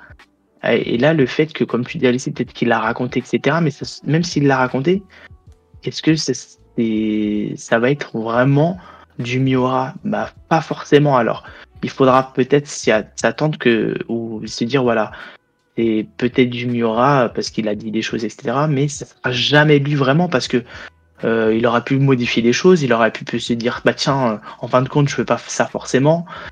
Il y a plein de facteurs qui fait que je trouve que c'est compliqué. Je peux comprendre les gens qui disent non, on en veut, en tout cas non, j'en en veux pas. Voilà, je préfère pas. Et je peux comprendre les autres qui veulent parce que c'est aussi euh, leur manga préféré qui surkiffent et qui voudraient avoir plus de contenu parce que s'arrêter là comme ça, bah, ça fait mal au cœur quand on adore quelque chose. Mais, euh, mais je trouve que là, la question est quand même assez dure. Et je pense qu'elle est, euh, elle est euh, on va dire, différente de chacun et de son ressenti. Mais, euh, mais non, mais là, que, que là, moi, actuellement, je sais pas si je le, je sais pas si je prendrai une suite. Voilà. Je, je resterai avec, avec un très bon souvenir qui m'a donné beaucoup de sentiments, etc. Mais je préfère rester sur ça. Puis après, tu sais, on le sait, on, je pense qu'on le sait tous. Hein, généralement, quand, quand on arrive dans un, dans un, dans un, dans des arcs, comme c'est pas des arcs, mais dans, dans un changement comme ça aussi important, il y aura beaucoup de, euh, euh, de blabla entre parenthèses de oui, mais euh, s'il aurait fait comme ci, s'il aurait fait comme ça dans la communauté manga, ça va beaucoup parler. Et, euh, et en fin de compte, ça va pas être intéressant. Il y aura beaucoup d'opinions contraires, etc. Ça va rentrer dans des détails. Je, vois, ça, ça m'intéresse pas trop, euh, malheureusement. Et euh, je préfère que voilà, il a arrêté, bah il a arrêté. Et, et on est content. Et voilà, ça restera une œuvre majeure dans la légende. Et, euh, et puis voilà. Ça c'est clair, hein, la légende. Bah, je pense que je rejoins votre avis. Euh, Peut-être même, moi j'aurais, si les assistants, euh, ils ont euh, des, des- des pistes, des traces, même plus que ça, ça se trouve, de ce qu'ils disent, ils ont quand même beaucoup d'éléments. Moi j'aurais quand même une, une très grosse pause au manga euh, de plusieurs années pour bien qu'ils puissent bosser euh, le sujet. Et en fait, j'aurais fait une suite à Berserk, mais qui s'appelle pas Berserk. En fait, j'aurais clôturé Berserk comme étant l'œuvre de Miura. Berserk, c'est Miura. Et euh, une suite avec un autre nom, Berserk 2, ou le cheveu, ou enfin, trouver, ouais, Berserker, ou quelque chose comme ça. Qui là sera la suite de Berserk, fait par d'autres personnes. Mais il y aura plus, euh, ce sera plus l'œuvre de, De Comme un spin-off un peu. voilà, c'est ça, mais qui serait une suite avec un. Alors, moi, je sais pas ce qui se passe dans le tome 41 non plus, mais euh, des retours que j'ai eu des fans, le tome s'auto-conclut plus ou moins et auto enfin, conclurait l'arc en cours et ne le lancerait pas l'arc d'après. Donc, tu peux très bien imaginer une ellipse derrière et revenir d'ici 5 ans avec une suite à Berserk qui partirait plus loin derrière l'ellipse et, euh, et voilà, en fait, tu peux faire un truc propre tout en gardant l'esprit de Miura par ses assistants sans euh, être en mode faut continuer Berserk. euh. Non, je pense qu'il faut, faut, gar- faut garder ce, le nom de Miura comme étant l'unique auteur de Berserk, vu que c'est la seule œuvre qu'il a fait, entre guillemets, parce que les autres œuvres c'était avec Buronson ou, en, en partenariat avec d'autres mangaka. Donc, euh. Après, c'est vrai que ses autres œuvres n'ont pas forcément fonctionné, entre parenthèses. C'était très. euh, Il a fait quand débuts. même. Ouais, après, il a fait, il a fait quand même un, un- un manga, je crois. euh, si je me trompe pas, il y avait à peu près 40 volumes avant. Je sais plus comment il Ah, s'appelait. non. Non, non, il a juste été dessinateur avant. Pour, pour Ah ouais justement. Il a jamais fait Alors, de trucs aussi longs. Je pensais, j'étais persuadé qu'il avait fait. Ça devait être amateur, mais c'est vrai que je- moi j'en ai jamais entendu parler. Il a fait quelques spin-offs, notamment euh, Giga- J'ai Gigantoman. entendu. Attends, je, ouais, je voulais juste vite faire rebondir avec euh, ce que tu avais dit là, que ouais, parce que je trouvais ça vraiment, j'avais jamais pensé à ça, mais c'est vrai que je trouvais ça vraiment intéressant d'avoir, comme tu dis, euh, bah, une seconde partie de Berserk qui s'appelle pas Berserk, mais au moins euh, pour, pour, pour voir à peu près ce qui, ce qui allait se passer et où on saurait que bah, c'est pas dessiné par euh, Miura, etc. C'est vrai que j'avais jamais envisagé ça. Et il faut dire aussi, on n'a pas parlé, mais c'est sûr qu'il y a un gros aspect financier de la part des éditeurs et de ceux qui travaillent, travaillent avec Miura aussi qu'il faut, qu'il faut prendre en compte. hein. Je pense que ça a généré beaucoup d'argent, Berserk, et il y en a qui vont qui voudront peut-être pas laisser la, la licence mourir. Je pense, que, Euh, ouais, je pense que c'est ce qui pose problème en ce moment, c'est à cause de ça. S'il n'y avait pas tout Ouais. cet aspect financier, la solution, elle aurait déjà été trouvée. Ouais, ouais, totalement. Donc l'argent et les décideurs, même les, les maisons d'édition dans d'autres pays qui ont une partie des droits, je pense notamment à Viz, euh, Viz Media qui gère un peu tout le manga en Europe et en, en partie aux Amériques, si je dis pas de bêtises, qui Oui, eux oui, doivent, avoir des, des grosses parts là-dedans. Enfin, c'est c'est- c'est difficile, je pense, euh, même pour, euh, pour les proches de Miura, de- d'être dans, dans cette espèce de tourbillon-là, parce que bah, t'as forcément un côté. euh, et puis, on l'a dit avant, c'est l'œuvre, euh, il raconte ce- Enfin, il image sa vie dans Berserk, donc c'est compliqué de détacher l'image de Berserk de Miura en fait. C'est ça, puis Berserk c'est tellement puissant. Là, je vais prendre vite fait un exemple, et, franchement, je, je souhaitais de mal à personne. Mais par exemple, One Piece, euh, Oda, si- s'il décède, j'ai- je- franchement, je l'espère pas du tout. On est à 100% sûr qu'on aura la suite. Vraiment, je, j'ai zéro. Enfin, pour moi, c'est 100% on aura une suite parce que bah, il a, les éditeurs connaissent la suite. Il a des assistants qui, bossent avec lui. Et, je crois que ça a même été dit. euh, C'est sûr qu'on aura la fin de One Piece. C'est impossible qu'on ait jamais la fin de One Piece. Et par contre, pour Berserk, là, oui, la question se pose. C'est totalement différent. Seul l'avenir euh, nous le dira. On dira. C'est ça. Exactement. Donc on va passer à la partie spoil, parce que là je vois l'heure qui tourne, on est déjà euh, à 50 minutes, donc on va se faire une petite demi-heure euh, spoiler, à peu près. Après ça, on va partir sur une émission de 3 heures. Je, faut que je me ré- rafraîche, faut que je me les anciens tomes. Et alors, on, on parlait des arcs préférés. Moi, j'ai directement attaqué là-dessus. Ok, l'âge d'or, mais moi, mon arc préféré, c'est euh, pas ce qui se passe après l'âge d'or. Donc, pas le tome euh, du 14 au 16, 17, je sais plus. Mais l'arc de la résurrection du faucon. J'ai ouais. j'ai trouvé cet arc. Du, du 14 au 21, c'est ça? Non, Non, non, justement, du, 18, du Laquelle? 17 au 22. Hein, quelque chose comme C'est ça. l'Inquisition. L'Inquisition avec le, le, le, le prêtre, enfin le. Ouais. Je sais plus comment il s'appelle. L'arc, bah, avec euh, des, enfin, le, le début de l'histoire de Farnèse, le prêtre qui Oui. finit avec les ailes, le, l'abbé, l'abbé Rite qui est sous forme L'ère des châtiments. Euh, non, non, l'ère des châtiments, c'est juste après le. Et juste après. Alors, Bah, alors, je- c'est, c'est entre l'ère des châtiments et euh, Ah, l'arc avec ok, les ok, ok, c'est bon. C'est bon, j'ai, j'ai, C'est la, la résurrection du faucon, quelque chose comme ça, je, je crois. Mhm. J'ai trouvé cet arc, mais tellement puissant parce que tu as une espèce de construction dramatique, euh, notamment autour de la religion pendant 4 tomes. Et tu vois l'homme Béhérite là, euh, driver un peu l'histoire et il y a tout l'aspect mythologique euh, qui tourne autour de ça qui est ultra présent. Donc euh, il y a la, la scission entre mytho- mythologie et religion que je trouve super intéressante, dans, même dans les romans de manière générale. Je trouve ça incroyable d'avoir. euh, bah, la mythologie, c'est finalement c'est tout ce qui c'est les croyances qui sont pas explicables et la religion, c'est des croyances qui sont explicables par certaines personnes qui auraient vu quelque chose, etc. Et euh, je trouve ça vraiment ouf. Et le, l'ar- le tome 22, bah, la résurrection de Griffith, j'étais mais euh, dans un univers parallèle quand j'ai lu ce, ce passage-là. J'en croyais pas. Mon... Enfin, c'était, il est tellement puissant parce que c'est, c'est la renaissance d'un personnage, mais en même temps, c'est c'est la- c'est aussi sa mort parce qu'il renaît en tant qu'ange alors que juste pendant très longtemps c'était un démon sous la forme de de j'ai oublié son nom Griffith ouais Femto. voilà, voilà, de sous la forme de Femto et euh, je sais pas j'ai trouvé j'ai trouvé ce- cet arc là il était court il était efficace il était euh, super bien écrit et euh, surtout qu'après euh, bon l'arc de l'âge d'or entre l'âge d'or et cet arc là il y a l'arc de l'ère des châtiments qui est un peu en dessous mais parce que c'est c'est purement une boucherie pendant 4 tomes, sans spécialement de scénario. Du coup, tu, tu ressors de ça, et euh, alors après, je- c'est pas plus mal qu'il ait fait ça, je trouve. Parce que justement, euh, après, Pour adoucir, Ah un ouais, peu non, adoucir le. tu finis l'éclipse, t'es t'es pas prêt pour commencer autre chose. hein. Franchement. Ouais, voilà, c'est pour ça. Faut, faut souffler un petit peu, puis même euh, la fin de l'arc, donc la, la résurrection de, la résurrection du faucon, ça, pour moi, ça fait vachement écho aussi à l'é- l'éclipse. hein. Quand quand il y, a, il y a Griffith qui, qui, qui est réincarné, il y a pareil un enchaînement de pages aussi qui, qui font, pour moi, qui me font penser tellement à- à l'éve- aux événements de l'éclipse. Et c'est graphiquement, c'est vrai qu'on a, on a toujours pas parlé, mais graphiquement, c'est tellement beau. C'est les, dessins, les doubles pages, c'est- il y a tellement de La meilleure. c'est- Il y a une double page aussi qui, qui refait écho euh, notamment à l'éclipse, qui est impressionnante aussi. C'est c'est beaucoup trop beau, vraiment beaucoup trop beau ce passage. Ah ben le tome 34, t'en parlais euh, tout à l'heure. Je crois que j'ai euh, rarement lu dans un manga un enchaînement de double pages aussi bon.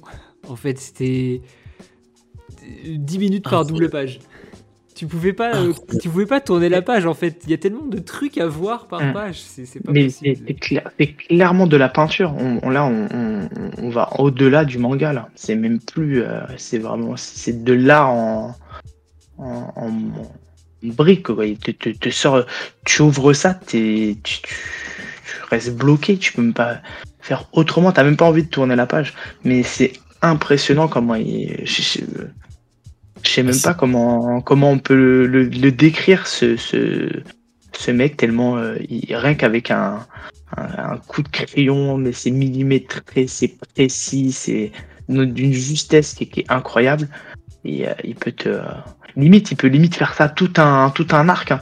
Tu sais, il a même pas besoin de discours des fois je pense que euh, il peut il peut enchaîner des, des pages comme ça où tout le monde serait euh, serait à baver dessus euh. Ah oui, mais même no- notamment dans ces pages, en plus, il montre les, les dieux là, de, les God Hands ouais dans l'environnement. Et, c'est tellement mystérieux, je pense notamment à un des, une des planches là qui, qui fait euh, fortement écho à, à un, à un peintre, euh, à une peinture, je veux dire. Euh, J'ai le nom de la peinture là, je me, je me l'étais noté. C'était le, le jardin. Attends, Ouais. excusez-moi. Ouais, c'est de jardin. c'est de de Bosch celui de lui je pense qui est, qui est un triptyque Et on voit euh, sur, sur un des tableaux, c'est pas- c'est- quasiment un copier-coller, hein, mais c'est très fortement inspiré. Et, et cette page, elle est, elle est- là je l'ai en face de moi, c'est traumatisant, c'est tellement bizarre, tellement étrange. Surtout avec l'enchaînement bah, de, de tous ces, ces, ces God Hands dans leur environnement. Enfin, c'est. et ça, ça raconte rien en vrai. En vrai, c'est on les voit comme ça, ça sort, de nulle part. On sait pas pourquoi ils sont là, mais, euh, mais c'est incroyable. C'est c'est vraiment incroyable. Et euh, ouais, c'est vrai que c'est ouais, le c'est Jardin des Délices. Jour après, il y a beaucoup de références. hein. T'as aussi Ah du, il y a, il y a beaucoup de Goya aussi. Euh, J'avais vu pas mal de choses. Du, du- Euh, moi j'avais noté du, du Escher qui fait tous Aussi, les, ouais. les trucs un peu distordus dans tous les sens. C'est vrai, du Escher. Non mais il y a pas mal de choses qui. euh, Mais après, il s'est clairement beaucoup inspiré de la culture occidentale. Je pense que c'est un mélange entre la, la culture occidentale et la culture japonaise qui, qui a tellement bien matché. Il a réussi à mélanger les deux d'une façon euh, incroyable qui, qui a permis de créer un univers unique. Et comme tu as dit tout à l'heure, Loïc, euh, la dark fantasy vient de lui clairement, quoi. Tu vois le, le nom, etc. Alors, il a, il a quand même su. Euh, mélanger euh, deux univers qui, je pense, qui euh, ne devraient pas se rencontrer forcément. Et, et le matcher aussi bien et, à le mélanger brillamment, quoi. Je voulais. en fait, ce qui est hallucinant aussi dans Berserk, c'est de voir toutes les influences de notre monde, que ce soit au niveau des, my- des mythologies, mais aussi bah, des, des films, des- de l'art. C'est impressionnant de voir toutes ces influences corrélées dans un manga et que ça soit cohérent. C'est-à-dire que le mec s'est tellement approprié euh, Mm. certaines cultures que, que tu as du, as du mal maintenant à les détacher bah, de, de la réalité. Pour, pour, c'est- pour nous, c'est du Berserk et c'est comme ça. Et ouais, je trouve ça vraiment hallucinant de tout- toutes les références qu'il a eues et comment il arrive à, à faire ça, de, à faire en sorte que bah, ça soit cohérent dans, dans un univers, parce qu'il y a de la mythologie écossaise, il y a, de la mylo- il y a, il y a aussi beaucoup de, bah, de médiéval. hein. Vraiment, c'est- une des, grosses inspirations de, Kentaro Miura. hein. Et, c'est fou de, voir qu'il s'est autant inspiré de l'Occident pour créer une œuvre qui est diffusée au Japon, qui eux ont, moins cette culture, on va dire, du médiéval, de, tout ce qui est occidental. Et c'est une prise de risque, mais totalement folle pour l'époque. Et euh, c'est- quand même important de le noter, je pense, de, de voir qu'il a eu l'audace de faire ça. Quoi. Ah, mais totalement. Je me demande si ça n'a pas permis euh, à l'Occident, enfin du moins à certains pans de la culture occidentale, de trouver un public au Japon en fait, au travers, euh, au travers de, de Berserk. Euh, le, moi, le seul l'exemple qui me vient directement en tête, c'est euh, Hellraiser de Clive Baker- Barker, que vous connaissez peut-être si vous avez vu les- le, Oui, film, du moins le premier film. Bon, concrètement, c'est euh, une boîte, euh, la boîte de Pandore qui est sur Terre, qui choisit un humain. Et euh, l'humain, si jamais il arrive à l'ouvrir, il va invoquer un Cénobite. C'est littéralement un God End qui va Mhm.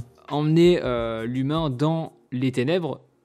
qui ressemble d'ailleurs c'est enfin l'enfer de Hellraiser ressemble un petit peu dans sa construction au, au Midland enfin au monde de Berserk pas visuellement mais dans, dans les, les, les les thématiques abordées et euh, la, construction même euh, au niveau des influences en fait ça ressemble beaucoup au, Midland. Et ensuite bah, l'humain va, subir euh, ce qu'il doit subir la souffrance éternelle etc à cause des, des Cénobites et de toute façon ça ça a été une inspiration. Et je crois que le film au Japon a eu une véritable un engouement en fait notamment lié à Berserk. Et ça c'est fort qu'une œuvre arrive à en faire connaître d'autres du moins tout un pan du- d'une culture juste par son rayonnement et par euh, le talent de son auteur en fait Ouais, je pense que c'est la force euh, clairement de, de Berserk. Hein. Et en plus, euh, non, mais, non, en plus, ce qui est impressionnant, c'est que je pense qu'il n'y a pas beaucoup d'œuvres qui peuvent se permettre de dire voilà, dans cette œuvre-là, il y a ça, ça, ça comme référence, entre parenthèses. Il y a énormément de références. Je pense que dans chaque arc, on, peut, on peut euh, noter des, au moins 5, 6, 7 références d'artistes ou, ou, euh, ou de, ou c'est comme c'est très riche. Et je pense que ça n'a pas beaucoup, euh, en tout cas dans, dans l'univers manga, qui, qui peut se permettre de se dire que, qu'il a autant de. Et c'est autant documenté pour, pour créer son univers. Quoi. Ben, en fait, aussi, c'est c'est lié au, du fait que, bah, avec son petit groupe, euh, quand il était jeune, là, un petit groupe où, qui rêvait tous d'être mangaka, il s'était donné pour, euh, pour objectif de, de- de vraiment consommer de la culture. Et donc euh, Kentaro Miura, euh, depuis, son, depuis son adolescence, a énormément consommé Ouais. bah, des mangas, mais aussi des, des films. Euh, Avec des- Mori Avec Euh, Koji Mori Notamment qui, qui, est, euh, qui, est- qui est Griffith, en fait. Ouais, totalement. Il a- euh, bah, sa relation l'a inspiré pour écrire la, la relation Ouais. entre euh, Gus et Griffith. Mais ouais, Ouais. il s'est tellement inspiré, tellement, tellement de. de- On sent que c'est un mec qui a, qui a consommé beaucoup, beaucoup de beaucoup d'œuvres. Et oui, tout- tellement de références, notamment bah, les God Hands. Ils ont tous des noms qui sont liés à soit à un livre ou à, ou à, ou à une œuvre de, de- de science-fiction. Je pourrais pas vous les, vous les citer euh, tous par. euh, Ouais, ils viennent, chacune, quasi- mais- ils viennent quasiment tous de- d'œuvres de, Arthur C. Clarke. hein. Ouais, c'est ça. Donc, que ça soit par les noms, que ça soit plastiquement pour, pour euh, créer des, des, des- monstres. Parce que le bestiaire de, de, Berserk est quand même très fourni et, vraiment. euh, ok, ça s'inspire un peu de la, fantasy, mais ça va vraiment bien au-delà, quoi. C'est- hallucinant. Le, besti- je pense qu'on n'aura jamais un bestiaire aussi fourni que Berserk dans un manga. C'est- hallucinant de voir le, un nombre. euh, Enfin, il y a- vraiment un nombre de, de fous, de, de, mobs qui, qui, qui sort tellement de l'étrange, qui, qui, qui à la fois est familier, euh, qui est à la fois on peut être familier avec euh, ces monstres, à la fois on est totalement euh, étranger. Et non, c'est ça. hein. C'est marrant que tu dis ça aussi, Loïc et Alexis, parce que il, a, il a quand même, il a, quand même pris des univers aussi un peu différents, parce que Arthur C. Clarke, c'est quand même un, auteur plus science-fiction. Ça n'a pas été forcément très dark fantasy en soi.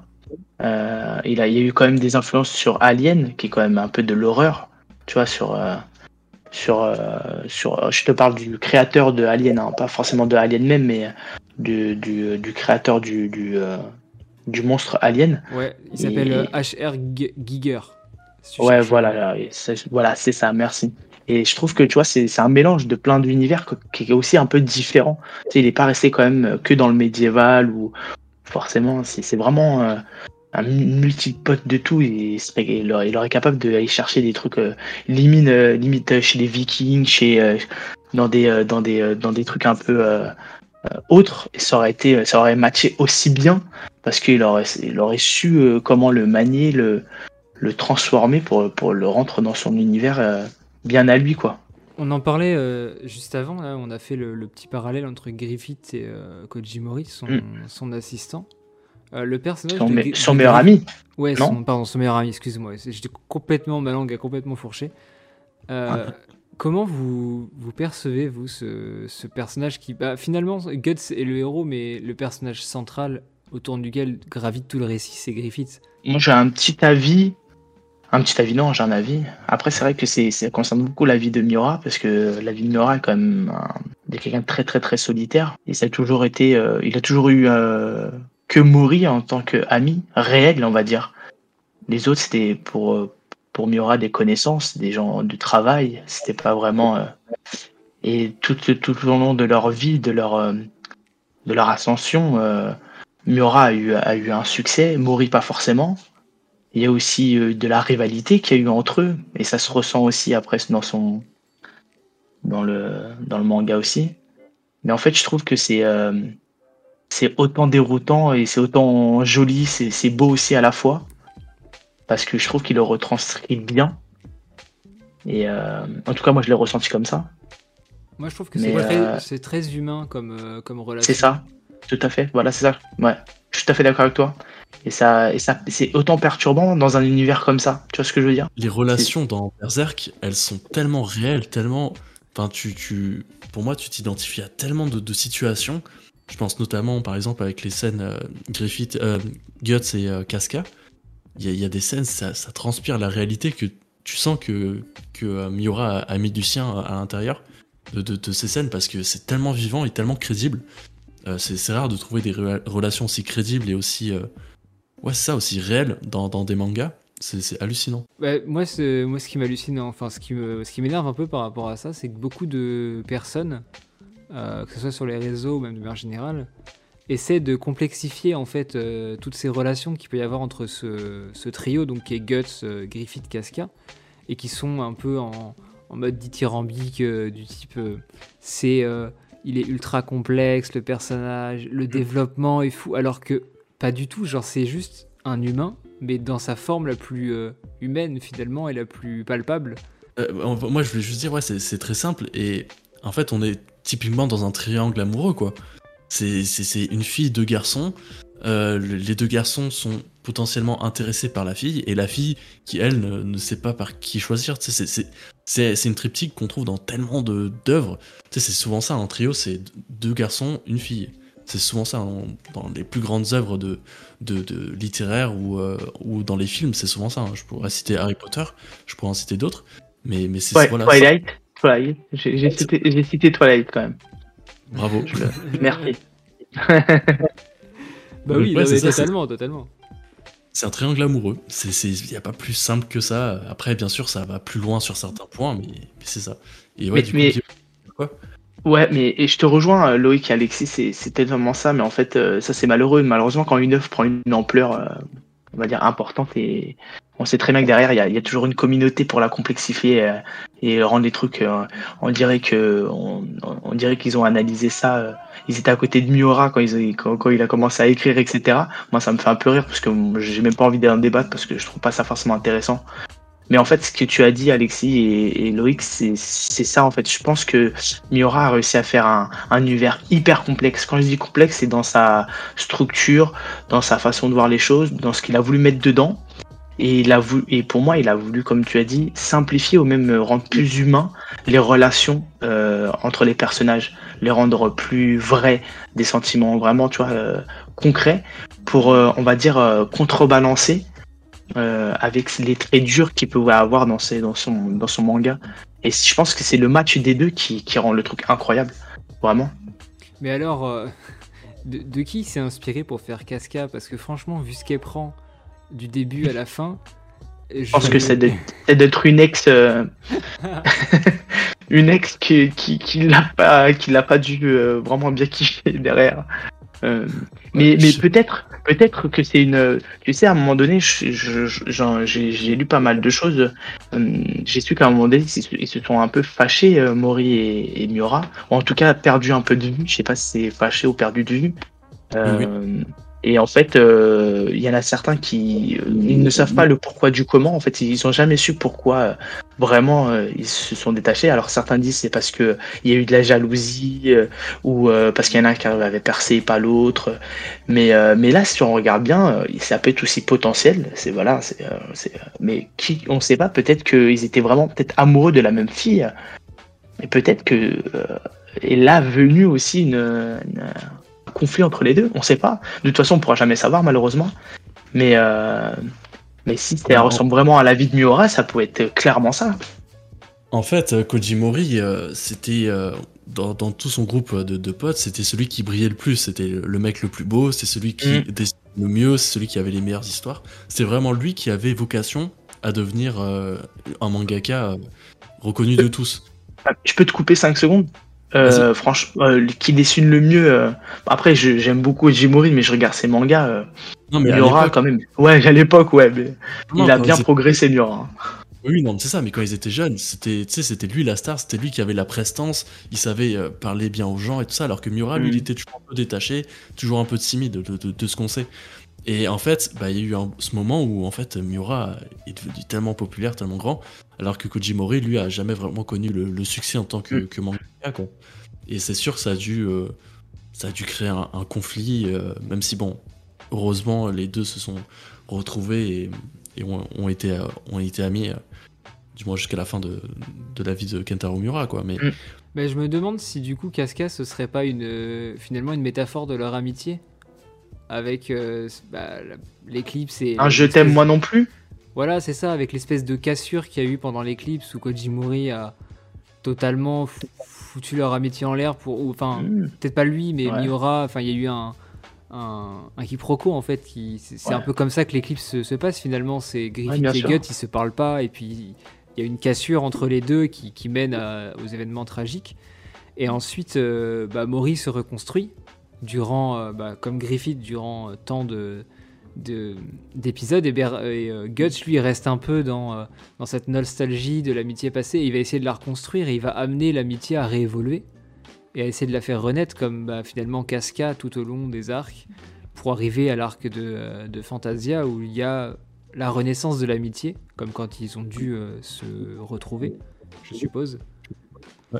Morceau par morceau. Voilà, c'est ça, exactement. Le, le, le tome 40, où ils vont euh, souvenir par souvenir, morceau par morceau, euh, reconstituer Casca. Je pense que c'est un de mes tomes préférés euh, de Berserk. Oh, trop bien. Vraiment, il est, pour ça, j'ai trop hâte d'avoir le tome 41 pour voir la suite. Parce que même là, on, nous laisse avec, quand même avec une grosse frustration à la fin du tome, du tome 40. Où bah, on voit Casca qui. On sait pas en fait si elle reconnaît Guts ou pas. Parce que bah, on imagine qu'elle la reconnaît parce qu'elle est hyper surprise. Mais on sait pas. On n'a pas les pages d'après. Et, et c'est ce moment-là qu'on veut tous voir. Donc euh, voilà, moi j'attends le tome 41 avec impatience. Pareil. Pour voir Ouais, ça je, pense pour, que, euh, je pense que tout le monde l'attend vraiment. J'en vois certains qui ont reçu la version japonaise, je crois, beaucoup même.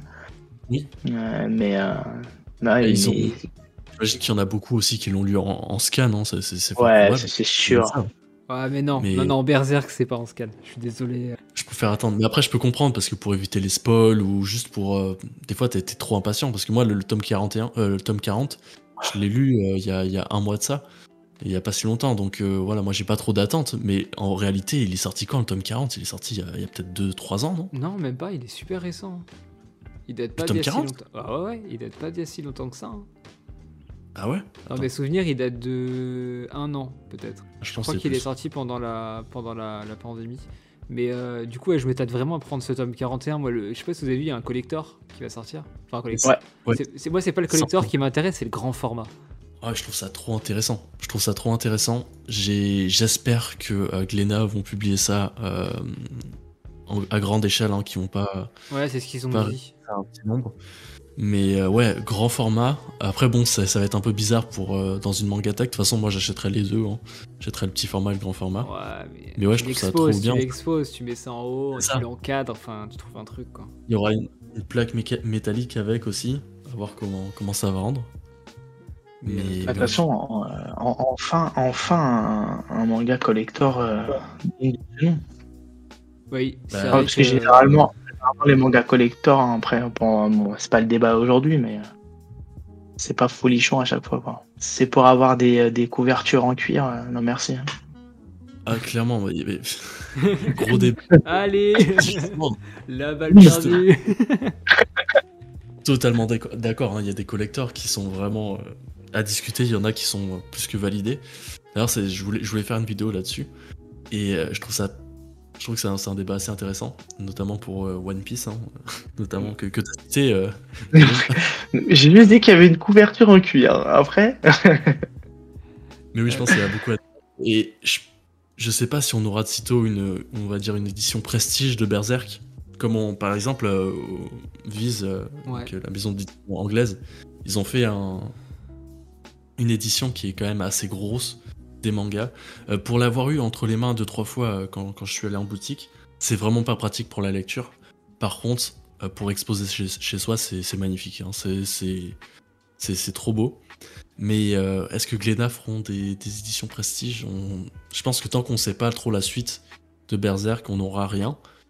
Mais 100% un jour on aura quelque chose. hein. Je les vois pas, je les vois pas dormir là-dessus. hein. Je pense qu'il y a de l'argent à se faire. Ouais. Et ils vont pas, ils vont pas hésiter quoi, malheureusement. Enfin malheureusement, heureusement, ça va dépendre de la, de la qualité de l'édition. Euh, et avant de terminer, on va les petites théories là, parce que moi j'ai envie de parler, de théoriser un peu cette, euh, cette suite. Déjà, enfin, vous pensez que c'est qui euh, le Est-ce que vous pensez qu'il y, a un- il y a- il y a un lien direct avec Guts euh, de Papy Squelette? Enfin, j'ai oublié son nom, mais tout le monde l'appelle Papy Squelette du coup. Le Chevalier Squelette, hein, je crois que c'est ça son nom. Le Chevalier Squelette, il a pas de nom euh, attitré. Hein. Ouais, parce qu'il y, a- il y a une théorie qui dit que c'est Guts, mais euh, tu sais qu'il y aurait euh, avec le pouvoir de Beerith remonter le temps euh, ou. euh, C'est impossible que ça soit Guts. Genre, vraiment, je, je pense que je pourrais le prouver en faisant une vidéo de 40 minutes, en expliquant point par point pourquoi c'est impossible que ça soit lui. Et là, ça se trouve, je vais passer pour un con parce que ça se trouve, en, en Ben, 10 ans. regarde, regarde les vidéos théories qui disent que c'est lui, tu te rendras compte que c'est vachement crédible. Ouais, mais genre, avec des vidéos théories, tu peux faire croire n'importe quoi. Mais je trouve que dans les interactions entre le chevalier squelette et, et Gus, après, bon, Ça se trouve, je vais passer dans- pour un con dans, dans 10 ans euh, si on a un, un Berserk chez Pouden et qu'on connaît la suite. Et, euh, mais euh, pour moi, c'est c'est impossible. Mais c'est vrai que ce chevalier squelette, on dirait qu'il a, il connaît tout l'histoire. Il, est, il défie les God Hands, qui sont bah, littéralement des dieux. Et en fait, c'est lui qui a les clés de l'histoire. Mais on sait pas d'où il vient, pourquoi. En fait, c'est le, le, le, le personnage le plus mystérieux du manga. Alors que c'est le, pour moi, c'est l'un des plus importants. Quoi. Mais euh, c'est marrant que tu parles de ce Loïc, de ce, euh, de ce chevalier. Euh, toi qui aimes bien Yoko Taro, euh, il y, a, il y a un personnage qui ressemble beaucoup. euh, quand je dis ressemble en termes d'écriture, Ouais. je sais pas si tu connais Accor. Si, ouais, c'est un, bah oui. c'est un personnage qui apparaît, qui connaît l'histoire de, tout- de tout le monde, de tout. Il sait, elle sait tout, mais on sait jamais d'où elle vient. On sait, sait jamais dans quel univers elle est. Oui, mais par contre, elle sait tout de tout le monde. Et à la, Et fin, en de, fait, à la euh, fin de Drakengard 3, dans, mil- dans mes sou- mon souvenir, il, il y a plusieurs accords, non? On se rend compte qu'en Oui, c'est ça. Elle, elle coexiste dans plusieurs univers. Voilà. Et ça fait que tu vas avoir dans, tu vas dans un autre univers, elle sera là, etc. Et en fait, euh, je trouve que, et c'est pour ça qu'aussi, je vois que je euh, je- après, Yoko Taro l'a jamais vraiment dit indirectement, mais je trouve qu'il y a pas mal, s'est pas mal inspiré, en tout cas, de, pas forcément du, du character design, mais, euh, mais euh, du, euh, du Non, de la- scénario, de du comment c'est fait. Voilà, c'est ça. Et c'est assez ressemblant, des fois, c'est un peu troublant. Mais je crois qu'il y a une. Quand il les rencontre la, la première fois, euh, il y a une, une phrase qui dit que c'est un ancien roi, il y a plus de 500 ans, qui, qui aurait été trahi par justement les Godens à leur création. Et qu'en fait, il a participé à la création des Godens, mais qu'il aurait été trahi. Et que du coup, il se serait rebellé pour, euh, pour les détruire. Je crois que c'est au tout début, c'est c'est dans les premiers tomes. Alors à relire et à confirmer, mais dans, dans ouais. mes souvenirs, c'est ça. Oui, À puis voir. de toute façon, Guts, pour qu'il affronte, parce que c'est ça, la- pour moi, l'aboutissement de l'histoire. Enfin, euh, peut-être pas, mais Guts va devoir réaffronter euh, Fento ou Griffith. Mais dans l'état actuel des choses, en tout cas au tome 40, Guts ne fait vraiment pas le poids face à Griffith. Donc, euh, est-ce que lui va se laisser tenter à, à utiliser les pouvoirs des, des, des Bélites ou, ou autres? Mais c'est sûr que actuellement, euh, à part s'il fait équipe avec d'autres personnes, il peut pas, il est pas à la hauteur de, de Griffith. En parlant d'équipe, est-ce qu'on en parle de la double planche où il arrive sur le dos de Zod?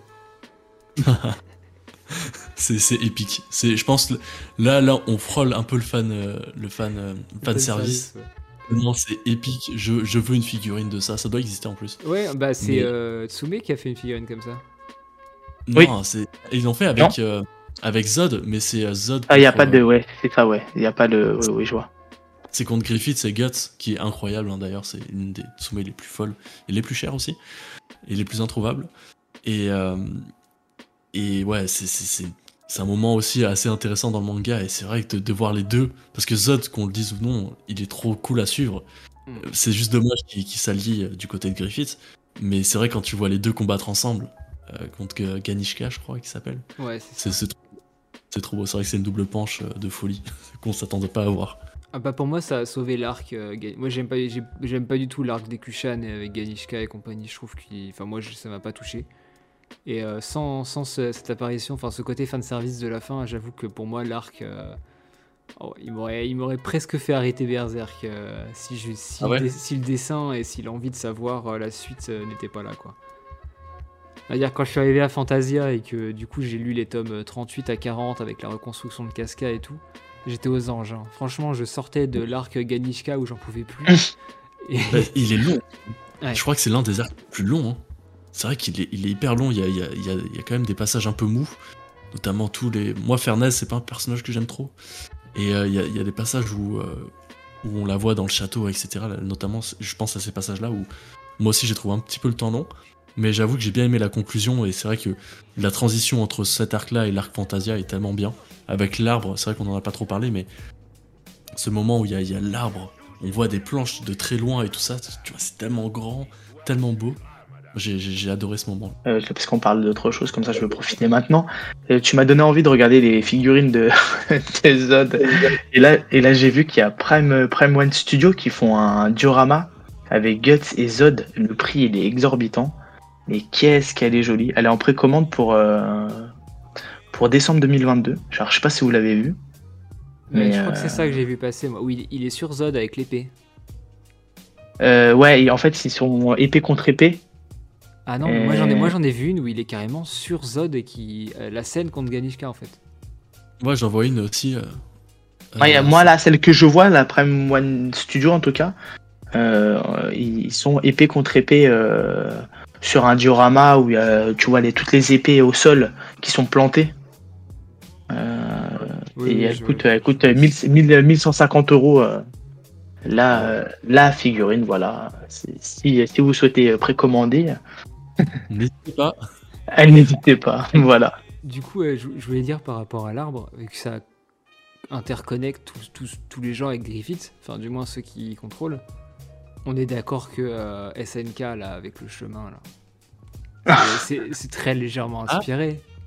J'avais pas fait le rapprochement, mais ça, c'est vrai. Que ce soit dans le C'est vrai. design, dans l'utilité, enfin c'est la même chose. Ouais, c'est vrai que j'avais tellement pas fait le rapprochement. ah, je viens de le faire là, à l'instant. Ah ouais. Comme quoi... euh, Alors, moi, j'ai pas la ref parce que je suis pas aussi loin sur. Alors, pour vous dire, SNK, j'ai pas. J'ai pas. Ah merde, on va pas te spoiler alors. Mais il y a- Non, non, non, non, même pas, tu peux, non, mais tu peux, hein. non, non, t'inquiète pas, tu peux. Ah, c'est- tellement what the fuck que.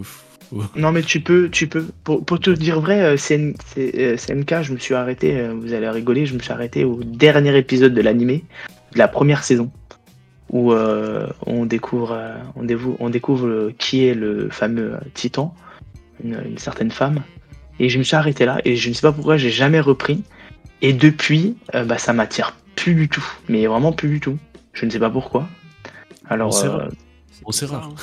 C'est comme ça, écoute, il, a- il faut, il en faut pour tous les goûts. hein. Ouais, bien sûr, bien sûr. Mais euh, non, ça m'a. Voilà. Alors, j'ai j'ai pas ta ref, Loïc, désolé. Bah, en gros, il y a, il y a- y a un espace, euh, pareil, qui ressemble à un arbre qui est bleu, dans les Ouais. SNK, enfin légèrement bleuté. Et en fait, tous les, les- tout le peuple Bah, de, de l'île, spoil pas trop, euh, Ouais, pas trop parce bah, que je crois que. Animal. Lee. euh, Oui, bah les là, ils, ils en sont là, ils en sont là, ils en sont là. donc, Euh, euh, puis l'épisode, sort que dans deux semaines, donc logiquement, ils auront vu euh, Ymir et compagnie. Ok. Euh, Est-ce que vous avez un dernier mot pour conclure euh, cet épisode à propos de, de Berserk? Bah, en fait, moi, le dernier mot, c'est que hum, bizarrement, on parle de Berserk parce que nous, on est euh, des aficionados de manga. Mais faut pas oublier qu'il y en a beaucoup qui font pas forcément. Tu vois, c'est nous, on est des lecteurs, on va dire, euh, aguerris et on aime lire un peu de tout. Mais c'est vrai que je trouve que Berserk, il n'a pas. hum, il n'y a pas encore. euh, je sais pas comment t'expliquer. Il n'a pas son, son, sa célébrité qu'il doit, qu'il doit avoir. Tu vois, comme un SNK ou un My Hero, un My Hero ou, ou d'autres. Je trouve que ça reste quand même euh, un peu euh, comme des. Bah, euh, tellement, bah, je vais encore citer Yoko Taro, je suis désolé, hein, même si c'est pas pour lui, mais tu sais, c'est ces jeux comme ça où, où c'est adulé par une, une tranche de, de personnes qui adorent ça. Et par contre, je trouve que quand je vais parler à Berserk d'une autre personne qui aime le manga, mais sans plus, il me regarde en me disant, mais c'est quoi ça, Berserk? Ouais, j'en ai entendu parler vite fait, mais je dis, putain, mais Berserk, c'est une légende, ouais, c'est c'est limite qu'il faut lire, quoi, tu vois, c'est, je sais pas. Mais en fait, non, pas forcément. Je trouve que c'est euh, limite euh, niche, tu vois. C'est un peu euh, dur de dire ça, sachant que pour moi, je trouve que c'est un des meilleurs mangas. Mais et je trouve ça dommage que c'est pas plus mis en avant, je sais pas, pas plus mis en avant, mais plus connu, vraiment, vraiment. Et voilà, c'était mon dernier mot. Voilà, j'étais. euh, pour, te rejoindre, c'est vrai que c'est. Je pense que c'est un manga qui est vraiment pas accessible en fait. Déjà, c'est un, un seinen, donc euh, quoi qu'on en, on en dise, c'est le genre de manga qui sont un peu moins populaires que les shonen. hum, bien sûr, bien sûr. Et, euh, et c'est vraiment pas accessible à tout le monde, je pense, pour avoir un certain âge. Il y a beaucoup de gens qui, qui me demandent souvent Ah, est-ce que je peux commencer Berserk? Est-ce que j'ai l'âge pour commencer Berserk? En vrai, si tu te poses la question, c'est que t'as pas l'âge de, de regarder Berserk. C'est pas accessible, et notamment aussi, enfin, faut le dire, euh, commencer une histoire qui a 40 tomes, qui potentiellement n'aura pas de fin, ça freine énormément de personnes. Donc, euh, je pense que c'est plein de facteurs comme ça qui font que, que ça peut peut-être empêcher les, les gens de commencer. Mais mais euh, ça, ça vaut le coup. hein. Pour ceux qui, qui nous ont écoutés jusqu'à la fin, qui, qui, ont, qui ont pas lu Berserk, il faut lire Berserk. Et moi, je voulais juste finir avec une toute petite roco. Euh, c'est un livre, ça s'appelle Berserk à l'encre des ténèbres. Mhm. Donc c'est écrit euh, par Quentin Boueton, qui n'est nul autre que Alt236 euh, sur YouTube, qui est un excellent youtubeur que j'adore énormément, qui a créé un livre où euh, bah, il, euh, il analyse pas vraiment Berserk, mais euh, parce que tu peux pas analyser Berserk, c'est impossible.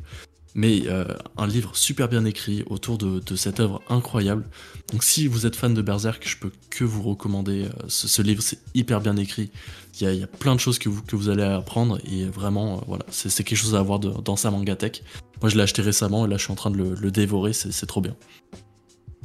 Ouais, bah, c'est une bonne conclusion, hein, le fait que Berserk, on peut pas analyser parce que c'est trop personnel à chacun.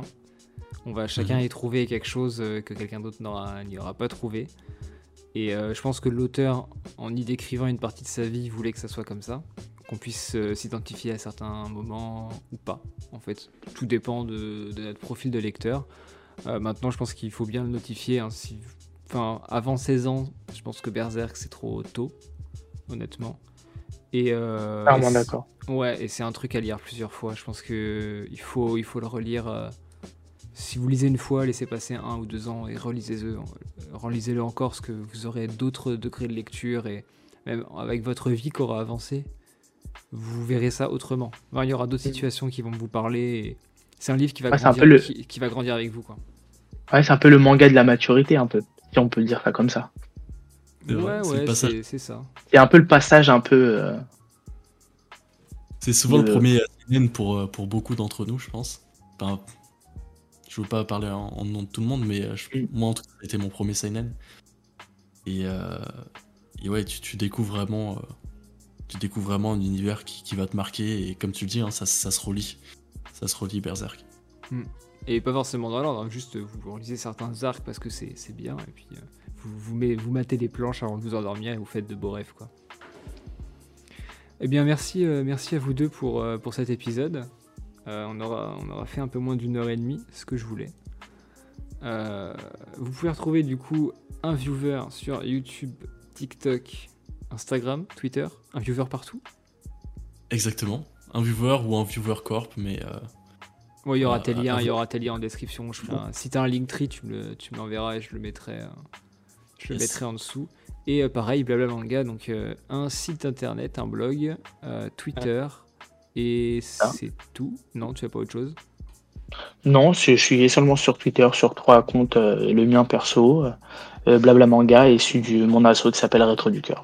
Voilà. voilà. Et si Blabla Manga, on ne l'a pas dit, mais il fait des super chroniques sur des hentai. Euh, ah oui, c'est vrai. Et euh, c'est rare, en, rare en France les gens qui s'assument à faire des chroniques sur ce genre du manga.